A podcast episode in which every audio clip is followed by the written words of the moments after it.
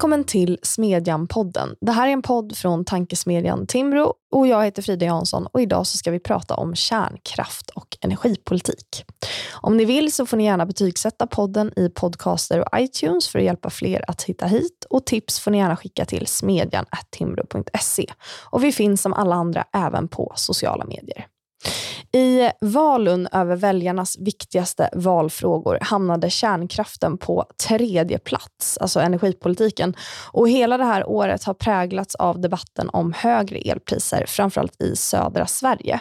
Därför har högerblocket enats i flera åtgärder för att få ner priserna, däribland ett högkostnadsskydd som ska vara på plats i november. Men huvudförslaget handlar om att mer kärnkraft ska till för att få ner elpriserna. Och med mig för att prata om energipolitiken och kärnkraften har jag Ellen Gustafsson som är klimatansvarig på Timbro och Simon Wachter som är strategisk rådgivare på VSP och civilingenjör i kärn och energiteknik. Varmt välkomna båda två. Tackar. Tackar. Eh, jag tänker att ni får börja med att recensera energidebatten lite som vi har sett, ja egentligen under hela det här året. Eh, vad, vad tycker ni om den? Det har ju blivit på många sätt en höger och vänsterfråga där högerblocket har varit enade i att man vill se mer kärnkraft och det har funnits delade eh, meningar på vänstersidan. Och det har ju också funnits olika verklighetsbeskrivningar av hur, eh, ja, men hur kärnkraften har behandlats av politiken så att säga. Ellen, vad säger du? Mm. Nej, men kärnkraften har ju varit en av de stora frågorna i det här valet, men också egentligen det senaste året. Och det är, precis som du säger så har det ju splittrat då högern och vänstern. Och jag skulle säga att det som är intressant med kärnkraften är ju att det, det liksom knyter an till så många olika politikområden. Det handlar dels om klimatet, det handlar också om tillväxt och näringsliv och sysselsättning i Sverige. Eh, och sen så är det givetvis också en, en hushålls, alltså en, en, fråga om hushållens ekonomi, så att det knyter an till så många olika delar som spelar stor roll för utvecklingen i Sverige och för, för människor överlag. Och det handlar ju till stor del om ditt ansvarsutkrävande. Politik handlar ju mycket om ansvarsutkrävande och den här socialdemokratiska och miljöpartistiska regeringen som vi har haft de senaste åtta åren har ju haft kärnkraften som en, en viktig fråga i den bemärkelsen att man har bedrivit en politik för att, att stänga ner reaktorer. Miljöpartiet hade på sitt valmanifest 2014 att man skulle stänga ner reaktorer och ganska kort därpå så började man bedriva en politik för just nedstängning. Och sen förklarar inte det i alla delar den energikris, om man säger så, som vi ser, som vi ser idag, men det spelar in. Och nu går vi alltså mot vad som beskrivs som en, som en krigsvinter. Och att prata om kärnkraften då handlar helt enkelt om det här ansvarsutkrävandet och att ställa ställa de här partierna till svars. Och det har ju varit tydligt i debatten nu inför valet att det har varit väldigt jobbigt för partierna till vänster att stå till svars för detta. Man har försökt att spela bort det eh, och, i flera år så har man upprepat det här mantrat om att det är marknaden som har stängt ner reaktorerna. Man försöker avsäga sig det politiska ansvaret i det. Och Socialdemokraterna nu inför valet, så bara de senaste månaderna, så försökte man ju föra en annan retorik och plötsligt vända och bjuda in till eh, parti eller blocköverskridande samtal då efter valet. Men man vill egentligen inte ställa sig bakom något av de förslagen som har förts fram som att det skulle kunna jämna ut spelplanen mellan energislagen. I en valkompass precis någon vecka innan valet så ändrade man också sitt svar i hur man såg på ny kärnkraft. Så att det är tydligt att framförallt Socialdemokraterna, att det här har varit en fråga som, som har bitit och gjort ont. Simon, vad säger du om debatten i stort? Eh, ja, men det finns ofantligt mycket man kan säga om energidebatten. Eh, jag får kanske köra en liten plugg också för en eh, podd som jag numera är co-pilot för, Strålande tider. Där har vi sedan förra året då börjat reda i frågan om energidebatten och kärnkraftsdebatten. och den har ju förändrats mycket och det var väl kanske inte någon högoddsare egentligen redan förra året att det här skulle segla upp som en av de viktigaste valfrågorna. Liksom. På vilket sätt då, tänker du? Ja, men, eh, energipriserna är en sån hushållsfråga för alla hushåll, eh, eller liksom plånboksfråga för alla hushåll. Eh, och man såg redan då att det här skulle eskalera. Sen att det skulle bli så här illa var det kanske svårt att förutse. Då. Ehm, sen är ju energidebatten en sån perfekt fråga, för redan innan man går in på kärnkraft, som liksom kanske är en sån delfråga av det, så är det ju ett perfekt upplägg för att alla kan prata förbi varandra och ändå ha rätt. Så man pratar om att vi exporterar på årsbasis och då kan ju framförallt liksom vänstersidan som kanske har tonat ner att vi inte har så mycket av ett problem, då kan de ha rätt, för vi exporterar på årsbasis, helt rätt. Eh, så det är ju ingen elbrist så. Eh, samtidigt så har ju vårt kraftsystem väldigt omfattande problem att eh, vi inte lever upp till krav på överföringsförmåga, inte klarar driftsäkerhetskrav och så liknande. Och på det sättet så har ju liksom högerblocket rätt då, att, i sin eh, verklighetsbeskrivning att eh, vi har omfattande problem. Liksom. Så då kan båda stå och framföra sin linje och så har båda rätt samtidigt och så kommer man inte så långt. Så på det sättet är det en perfekt fråga. Och sen och på samma sätt eh, ser ju liksom, eh, verklighetsbeskrivningen kring kärnkraft likadan ut. Att eh, eh, vänsterpartier som ju tydligt liksom, i sin proposition för att höja effektskatten till exempel skrev att syftet med det här var ju att stänga kärnkraften. Och man det är tydligt när man går till eh, debatten om vårändringsbudgeten så pratar man också om att det här är för att stänga kärnkraften och det ska bidra till vår omställning till 100% förnybart. Eh, och Sen pratar man nu om att man inte gjort det här med politiska beslut, men det handlar ju egentligen om att man har tagit, fattat politiska beslut om att höja skatter och liknande just för att undvika att behöva ta det politiska beslutet att eh, liksom trycka på knappen för att stänga av kärnkraften. Så den eh, debatten blir också lite liknande på samma sätt, då, att man kan prata förbi varandra. Men ni skulle säga ändå att det är politiska beslut som eh, ligger till grund för den situationen som vi har idag vad gäller eh, ja, men elpriserna då framför allt? Vad säger du Ellen? Ja, absolut. Det är en, en stor del av förklaringen. Och när de här ägarna till reaktorerna som stängdes ner i Ringhals och Oskarshamn, när de gick ut och kommenterade det, så, så hänvisar man bland annat då till, till den höjda effektskatten. Och det var ju någonting som, som man la fram i budgeten redan 2014. Eh, men den budgeten följer då och sen så presenterar man det igen i vårändringsbudgeten som Simon var inne på. Eh, så att det året som, som effektskatten höjdes så fattades också samt, samtliga beslut om nedläggningen av fyra av tio reaktorer i Sverige. Och, och precis som Simon är inne på, det, de, det står tydligt också i, i budgeten att det här har ett syfte att bidra till en omställning av systemet. Eh, precis efter valet så tillsatte man också en, en statsrådsgrupp som skulle arbeta med styrning av Vattenfall mot att bli ledande i, mot förnybart. Bland annat ledde då, då Mikael Damberg som nu är finansminister. Så att det fanns o, jättemånga olika steg som man, som man arbetade mot detta samtidigt. Och i budgeten så har ju också olika expertmyndigheter och också ägare för kärnkraften kommenterat, eller som, som remissinstans, hur man ser på detta. Och, och där står det ju tydligt att nej, det här kan skada eh, elförsörjning, det här kan leda till effektbrist i södra Sverige. Eh, och, och, någonstans, och då kommenterar regeringen det, att det här, det här förändrar inte att regeringen ser det här som ett lämpligt förslag. Så det är en medveten politik. Och och precis som, som också sades eh, innan, så, så Miljöpartiet då, när de, när de skulle kommentera varför det inte var förslag om skarpa nedläggningar, alltså att, polit, eh, att man politiker tar beslut om att nu ska vi stänga ner de här reaktorerna, så sa då Åsa Romson, som var partiledare, att det här var ju ett sätt att, att staten inte skulle betala ut skadestånd till exempel. Så att man har ju så att säga stängt ner det på politisk väg genom att göra det svårt att bedriva de här kärnkraftverken Ehm, så att det finns ju den politiska aspekten och att, att, att man som politiker inte förstår att polit, eh, politiska beslut påverkar beslut på marknaden. Det är ju liksom ett annat problem här, men det är ju det som har hänt. Eh, kan man säga någonting om hur elpriserna kommer se ut framöver? Eh, Ellen, du pratar ju lite om att vi är på väg mot en väldigt hård vinter. Eh, Simon, vad säger du? Vad, vad går det att säga om, om elpriserna framöver?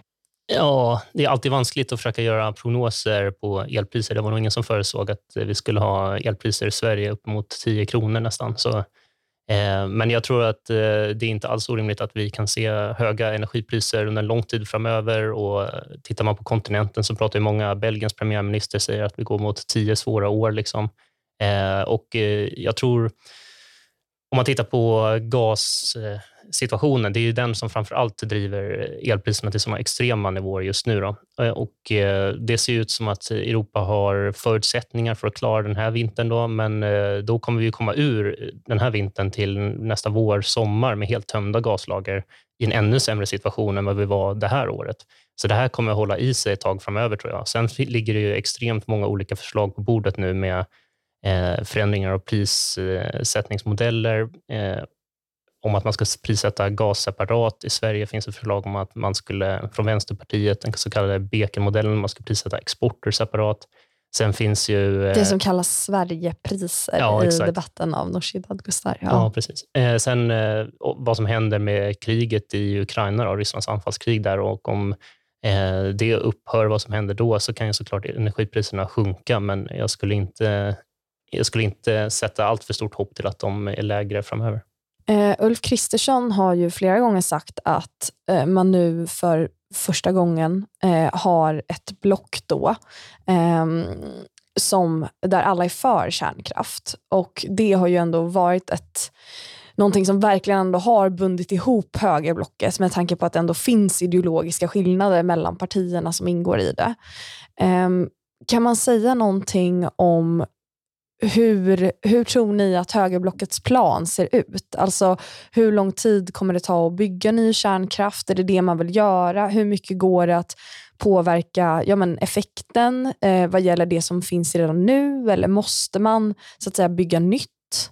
Det återstår väl lite grann att se vad det är man, man, landar i. Vissa delar är väl kända sedan tidigare. Man har ju pratat om att ta bort vissa regleringar som står i vägen för ny kärnkraft. Till exempel då var reaktorerna får stå någonstans och hur många det får vara. Och det skulle jag säga är ett väldigt bra, en väldigt bra policy att driva igenom. Eh, man har också varit inne på de här kreditgarantierna, alltså att staten ska garantera lån för, för, för kärnkraften. Så det finns ju olika delar i, i detta. Eh, och sen, och vissa är då bättre och andra är, är sämre. Eh, som sagt, att ta bort de här regleringarna tycker jag är väldigt bra. Ehm, det här, de här idéerna som har värderats om att man ska, liksom ska styra Vattenfall, eh, tycker jag att man ska hålla lite grann ögonen på, så att man inte gör exakt samma sak som man har gjort till vänster, fast tvärtom. Alltså att man eh, detaljreglerar in precis i hur vad som ska byggas. Eh, nu, framförallt nu när Vattenfall redan har liksom signalerat själva att man har ögonen öppna för till exempel SMR, alltså de här små modulära reaktorerna. Så vi får ju se var detta landar någonstans. Men det är klart att Eh, det får du jättegärna fylla i också Simon, men de här eh, reaktorerna, hur lång tid det tar att bygga? Jag tror att i genomsnitt är det sju år för eh, reaktorer om man tänker i hela världen. Mm, tittar man historiskt så är genomsnittliga byggtiden sju år för alla reaktorer som har byggts.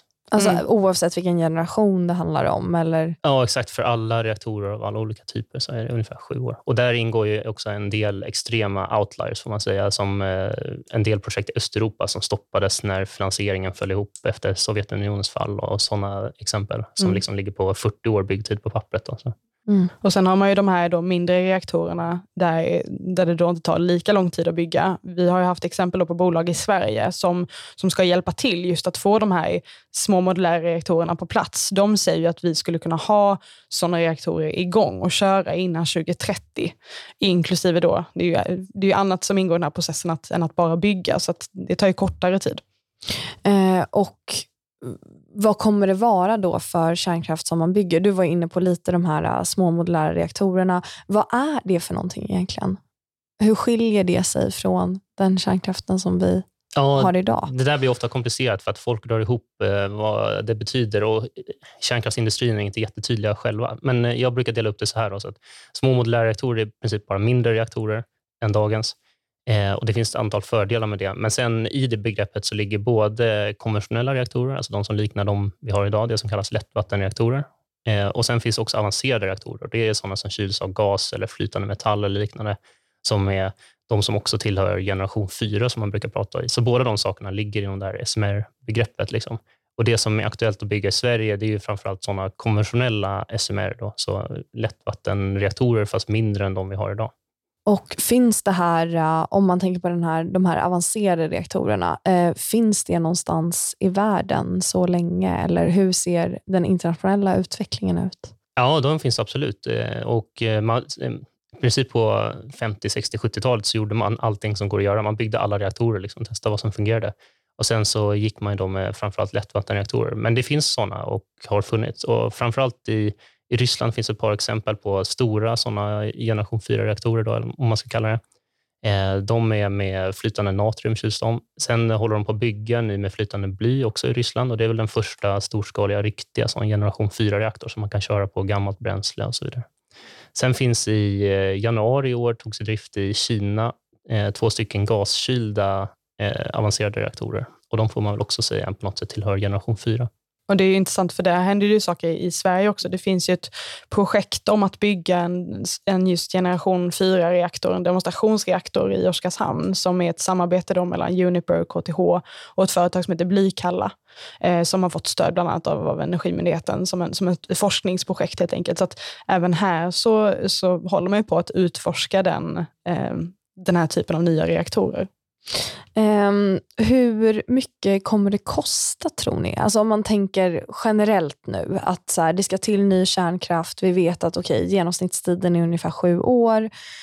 Um, om man tänker i Finland till exempel så har man ju i, i år satt igång kärnkraftsreaktorn OL3 och den blev ju världens näst dyraste byggnad. Uh, är det liksom enorma summor som, som kommer att tas i anspråk eller som måste till? Eller hur ser, hur ser ni på kostnaden? Eh, ja, det är ofta komplicerat när man pratar kärnkraftskostnader för att det är så stora projekt så det är svårt alltid att få med alla nyanser av finansieringen och så liknande.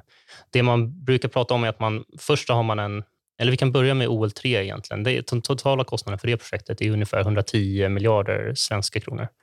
Eh, och eh, det är ju kostnaden för hela projektet, men eh, när TVO skrev på det här, och de som har köpt reaktorn, så betalar de ungefär eh, 5,5 miljarder euro eller kanske 55 eh, miljarder svenska kronor. Så, och Det är just ett turnkey-kontrakt, så det är hela summan som de betalar. Så för dem är det fortfarande en väldigt bra affär, även om leverantören av reaktorn har ju liksom gått back på det här. Men man får ju se på den själva kostnaden som den som köpte någonting betalade, för att det finns ju många exempel där Eh, folk går back på att bygga vindturbiner eller annat för att man kanske tar det som en projektutvecklingskostnad att bygga den första. Eh, sen är det ju ett väldigt försenat projekt som har lidit av många liksom, förseningar och så vidare. Eh, men det som framför allt driver kärnkraftskostnader, om man tittar på det, då, då är det, först har man eh, någonting som kallas för overnight cost, liksom själva konstruktionskostnaden för att bygga någonting. Eh, och Den kan man driva ner på olika sätt genom att designa eller göra arbete. Liksom. Men det som är den stora kostnaden, som kanske utgör tre fjärdedelar av den totala kostnaden, det är själva finansieringskostnaden, alltså kostnaden på eh, eget kapital och kostnaden på lån som man tar. Eh, och om den, eh, som för eh, till exempel Hinkley Point C, som är samma typ av reaktor i, som den i Finland, om den är tre fjärdedelar för att eh, eh, det krävs en väldigt hög avkastning för att någon ska vilja låna ut pengar till det här projektet. I England där då så är den ungefär 9 procent. Om, om den istället skulle vara 2 procent, då skulle man halvera den totala kostnaden för hela projektet. Så den här äh, finansieringskostnaden utgör en extremt stor del av den totala kostnaden. Så allt man kan göra för att minska risken i sådana här olika energiprojekt och framför allt för kärnkraft eh, kan ju minska kostnaderna väldigt mycket. Och det, är, det är just det här ett, det är ett dyrt projekt att bygga, men, men det är ganska billigt att liksom i drift att ha kärnkraftverken, så det ska man också ha i åtanke. Eh, jag såg någon siffra nu om det här med OL3, att givet de priser vi har nu och så, där, så skulle det kunna vara återbetalt på mindre än sex år. Så att det är också givetvis beroende på hur situationen ser ut i, på elmarknaden och i energipolitiken. Så att, men just när vi pratar om att det ska vara billigt i drift, alltså det, det här vi pratar om väldigt långa tidshorisonter när vi pratar om kärnkraften och därför är de stora riskerna ju också någonstans regulatoriska, politiska. Alltså hur ser spelplanen ut och hur förändrar den sig under tiden som de här reaktorerna står? Så det är ju ännu viktigare då att man faktiskt har menar, någon slags långsiktig säkerhet i att man vet att man kan bedriva den här affären. Annars kanske du inte gör de här väldigt stora investeringarna inledningsvis. Mm. hur ser ni på då den här risken att så här, du pratar om olika liksom forskningsprojekt eventuellt som, eller som finns som finansieras av Energimyndigheten. Eh, du var inne på lite de här kreditgarantierna innan. Eh, att det ändå kommer bli ganska dyrt kanske. Eh, hur ser ni på Eh, ja, men det faktum att man eh, kanske likriktar marknaden på det här sättet? Finns den risken överhuvudtaget när man går in med den här typen av investeringar? Alltså vad kommer hända med vindkraften till exempel? Eh. Vi har ju haft en marknad som på ett eller annat sätt alltid har slagkraft åt, åt något energislag. Och Det är ju en väldigt olycklig situation. Det som, nu, nu pratar vi väldigt mycket om kärnkraft och jag skulle inte säga att det är för att liksom man från höger ska välja det som lösning, utan för att det har varit ett sånt himla starkt politiskt motstånd från vänster, att man tvingas prata om kärnkraften. Det är min bild. Eh, och det här får ju så pass stora konsekvenser. Alltså, om man kollar då i södra Sverige, det, det är i södra Sverige som majoriteten av elen liksom, i Sverige då konsumeras, men, men eh, det finns inte jättemycket elproduktion kvar i södra Sverige. Och om man då tänker att det minskar ju dels att, liksom el, elproduktionen här, eh, men, men när man la ner kärnkraften så, så minskar också överföringsförmågan av el från till exempel norra Sverige till södra. Och sen har vi blivit mer exponerade eh, mot priserna på kontinenten. Och där är de i, till 40 procent i EU så är elen fossil, vilket är mycket dyrare till exempel än det elsystemet som vi har haft i Sverige, där vi har haft billig och i princip helt fossilfri el under lång tid. Så att vi ska ju fokusera på att ha det här liksom, stabila, rena elsystemet, gärna med låga priser. Eh, men, men från politiskt håll så ska man inte välja det ena eller det andra energislaget, utan det, det som jag ser som uppgiften nu, det handlar om att, att försöka göra det till en jämnare spelplan. Eh, vi behöver vindkraft också. När man pratar med företag så är det väldigt många företag som säger att ja, på kort sikt så, så, så är liksom vindkraft en väldigt viktig del av lösningen. Men, men kärnkraften bistår också sig som med andra förtjänster än bara själva elproduktionen. Eh, till exempel de här systemtjänsterna, då, det behöver en viss spänning i nätet, det behöver en viss frekvens i elnätet för att det ska fungera optimalt. Så när man la ner reaktorerna, så, som jag var inne på, så har ju då överföringskapaciteten försämrats till exempel då i elnätet. Så att det här tycker jag är någonting som måste få ersättning. Alltså man måste erkänna då alla nyttor som kärnkraften har för, för inte bara då för liksom, mängden el som produceras, utan för att vi har ett fungerande elnät och ett elsystem. Så att, att helt enkelt få marknaden att bli mer jämn, att ta bort de hinder som står i vägen för vad får bygga reaktorer, hur många som får byggas, att man erkänner systemtjänsterna och att man får betalt för det. Men sen samtidigt att man tar bort regleringar i andra änden för, för olika förnybara energislag. Det finns mm, olika hinder som står i vägen för vindkraft och solkraft också till exempel exempel. Så att jag skulle vilja se en, en bredare ansats i detta, att man helt enkelt förenklar och gör det lättare att bygga ut mer elproduktion totalt. För att det, det, är ju inte bara en fråga om, om elpriserna, även om det givetvis är viktigt. Att om vi producerar mer av den här billiga elen så kommer vi Eh, att ha billigare el givetvis. För, för både vindkraft och kärnkraft är, är, har lägre priser än till exempel då gas, som är det som driver det just nu. Eh, men, men det är också viktigt för klimatet. Alltså man, man pratar om att vi de kommande decennierna behöver dubbelt så mycket el som idag. Och att vi då ska stå liksom och fastna i liksom, vilket av de här rena, billiga energislagen ska vi ha? Det tycker jag är ganska absurt, när man borde ställa allt detta mot liksom, kol, och gas och olja.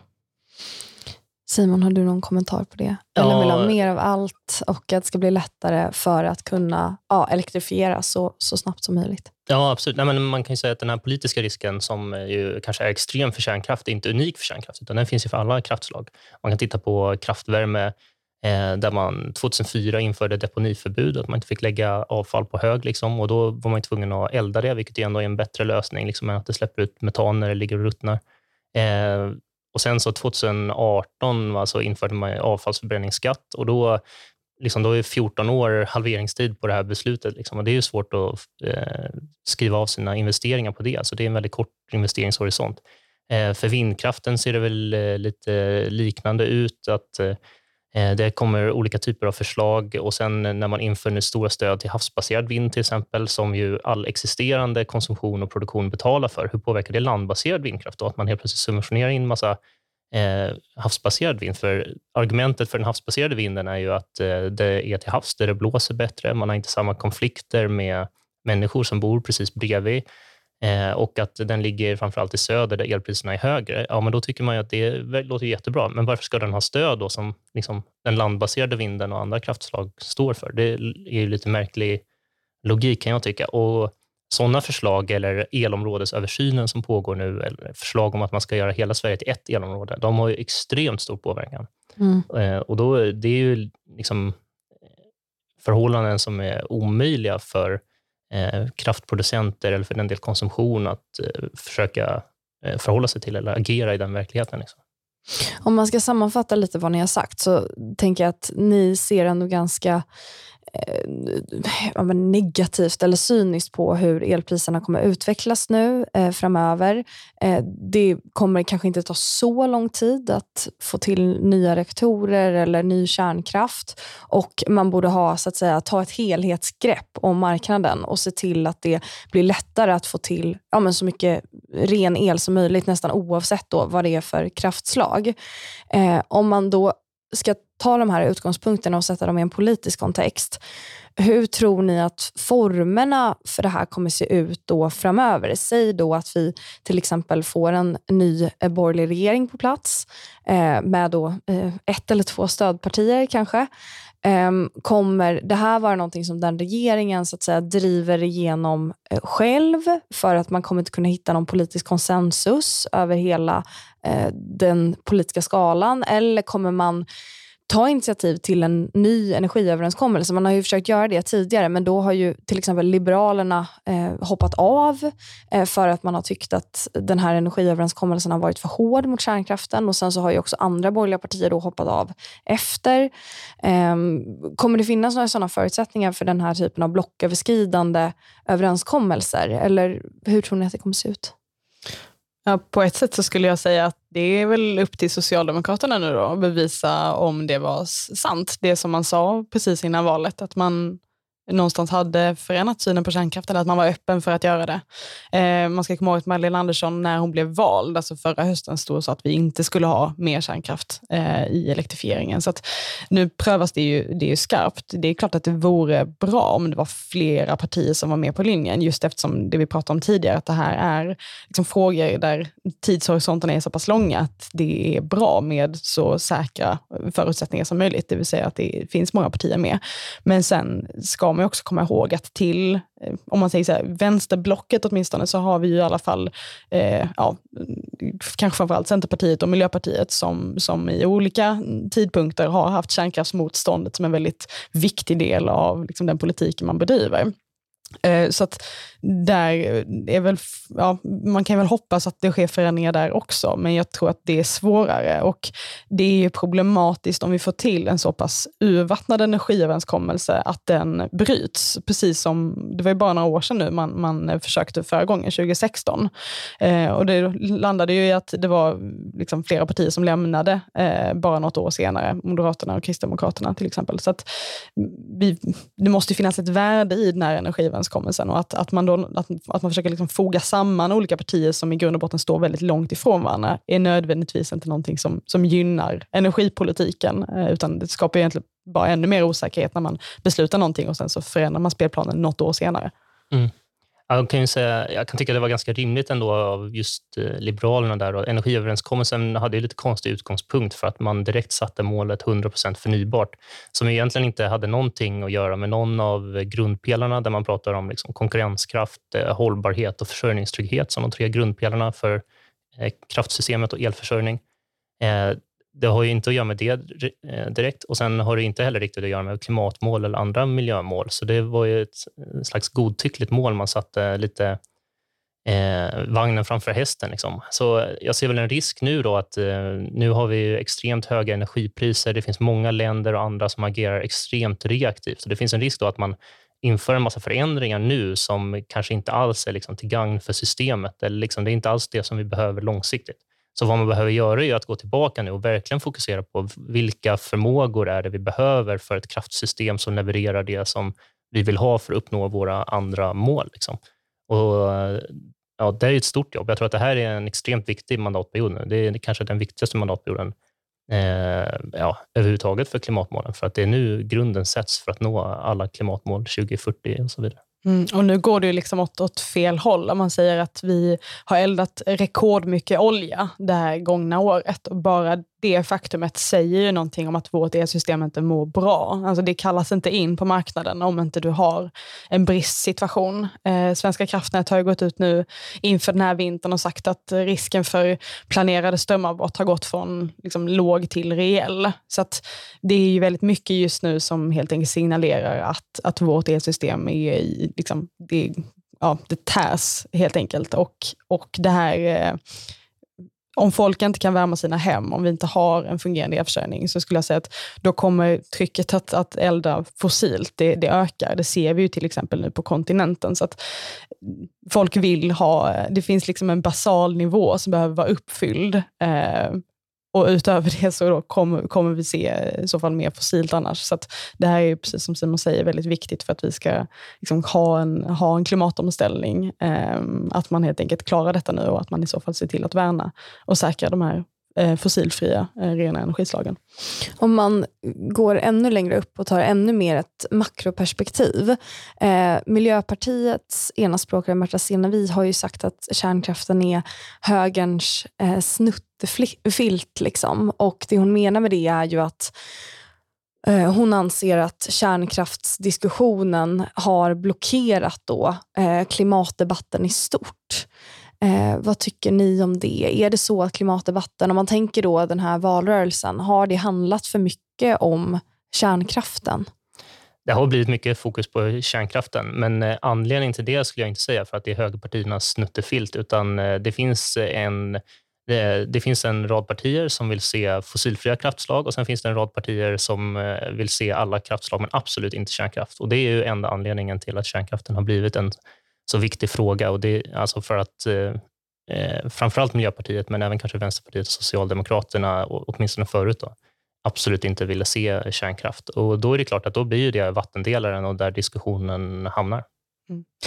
Och jag, tycker, jag tror egentligen bara det här är ett sätt för Miljöpartiet och för partierna till vänster att förminska själva frågan.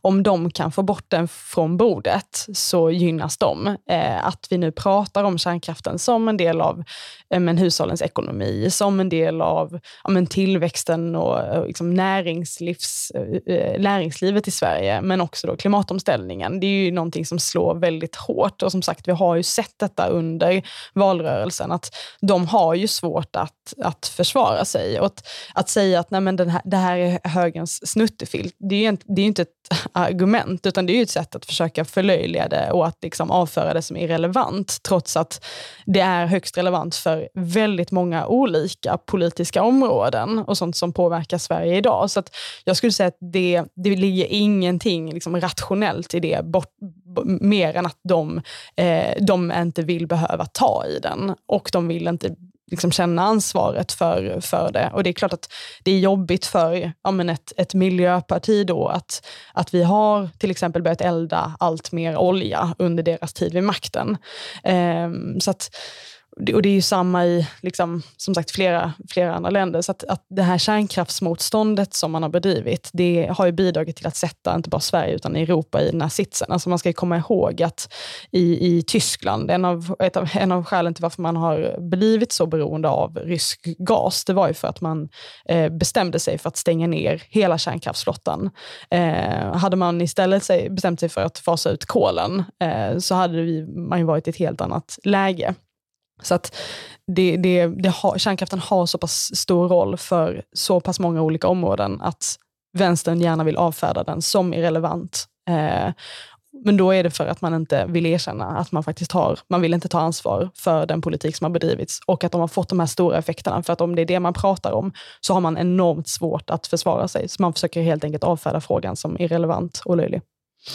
Eh, om man tänker att ni var regeringen, eh, och så tänker ni på liksom vilka verktyg som finns i verktygslådan. Till exempel så har ju Danmark eh, ja, men, sänkt sin elskatt med 99 procent, alltså till EUs miniminivå. Eh, det har också diskuterat olika typer av snabbspår. Det finns ett parallellt, eh, en parallell diskussion som handlar om tillståndsprocesser. Eh, vi har de här högkostnadsskydden som vi har, eller högkostnadsskyddet som vi har pratat lite om och, och kreditgarantier och sådär. Eh, om ni får liksom ranka så att säga, olika åtgärder, eh, kanske två eller tre stycken. Vad, vad är det viktigaste att få på plats nu eh, framöver? Jag tänker att målet har vi redan etablerat. Det ska vara liksom en jämn spelplan för alla energislag och eh, det handlar i stor, i stor utsträckning om avregleringar, förstår jag dig Ellen som. Ehm, vad säger ni då om ni får ranka de här åtgärderna? Nej, men jag, jag tycker att de här avregleringarna är en väldigt viktig del av det. Eh, just för att det de här bolagen som redan har visat intresse för att bygga till exempel små modulära reaktorer i Sverige, de pekar själva ut att det här är sånt som står i vägen. Alltså en av fördelarna med Eh, de här SMR-reaktorerna, eh, det är att du kan få upp en skalbarhet, att de är mindre och kan då serieproduceras. Eh, någonstans så undermineras det liksom i själva affärsmodellen då, om inte du kan serieproducera dem, för att du inte får bygga för många helt enkelt. Ehm, så att det här är en väldigt viktig del. Sen är det ju då, skulle jag säga, systemtjänsterna, så att man måste erkänna betydelsen som liksom de här stora, tunga energislagen har för att elsystemet ska fungera. Det är någonting som liksom helt har avsaknats i debatten tidigare, trots att det här det, liksom, det är fysik och fysiken bryr sig inte om, eh, om liksom att politiker kan ha åsikter om det ena eller det andra, utan liksom, vi behöver ha ett fungerande elsystem och då måste de här, eh, de här värdesättas. Och sen just för att ta ner kostnaderna, alltså Timbro har ju tidigare drivit att vi skulle sänka elskatten till EUs minimum eh, på ett öre per kilowattimme. Det är ju bra att göra alldeles oavsett, just eftersom att elskatten är en, en väldigt dålig miljöskatt. Problemet är liksom inte elen i sig, utan hur den produceras. Så då är det bättre att beskatta det vid källan, vilket man ju gör i EU också. Så att, eh, det borde man absolut ha som en, som en hög prioritering, att, eh, att sänka den. Och gå samma väg då som Danmark har gjort. Ja, precis. Precis. Och Sen finns det andra åtgärder, alltså som, som effekthöjningar. Eh, det har ju Forsmark gjort, gjort, tidigare och nu finns det liksom en planerad eh, effekthöjning eh, som, som man diskuterar och, eh, framåt. Och Som jag förstår det så, så skulle den, bara liksom effekthöjningen kunna förse då motsvarande 200 000 lägenheter med el under liksom ett år. Så att där finns det ju också vinster att hämta.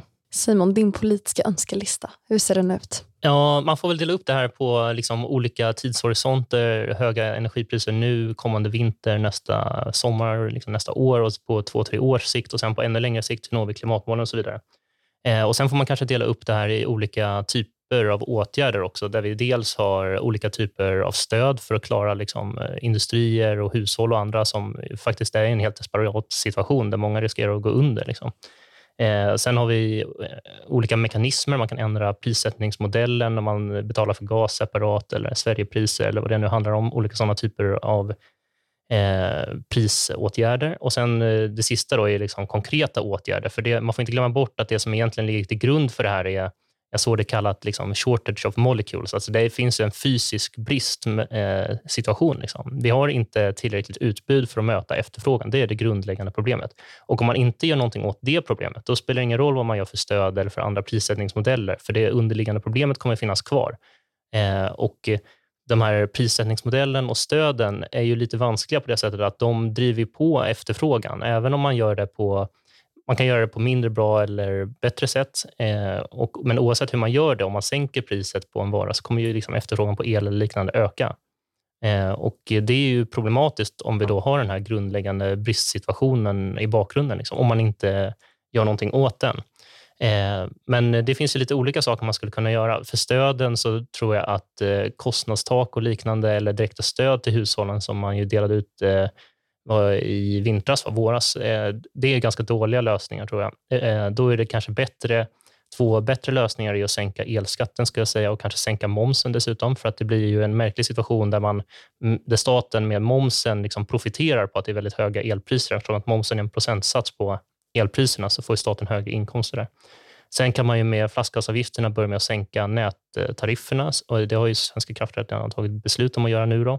Och då får man direkt ett antal miljarder som liksom återgår till hushållen och industrier som de inte behöver betala.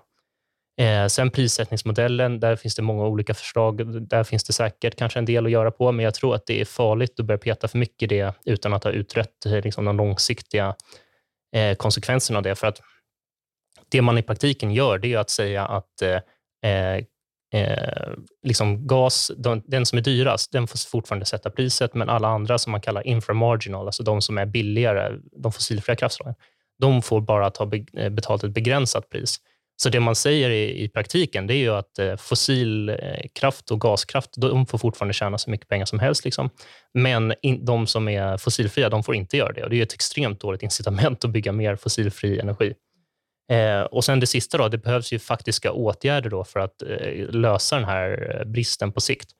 Eh, och, eh, och på kort sikt så handlar det om att man kan nog inte längre försöka eh, tillmötesgå alla de här tre grundpelarna som vi pratade om förut med försörjningstrygghet, konkurrenskraft och hållbarhet, utan man får kanske skrota hållbarheten kortsiktigt. Då. Det kommer handla om att vi eldar mer olja för att det är lönsamt.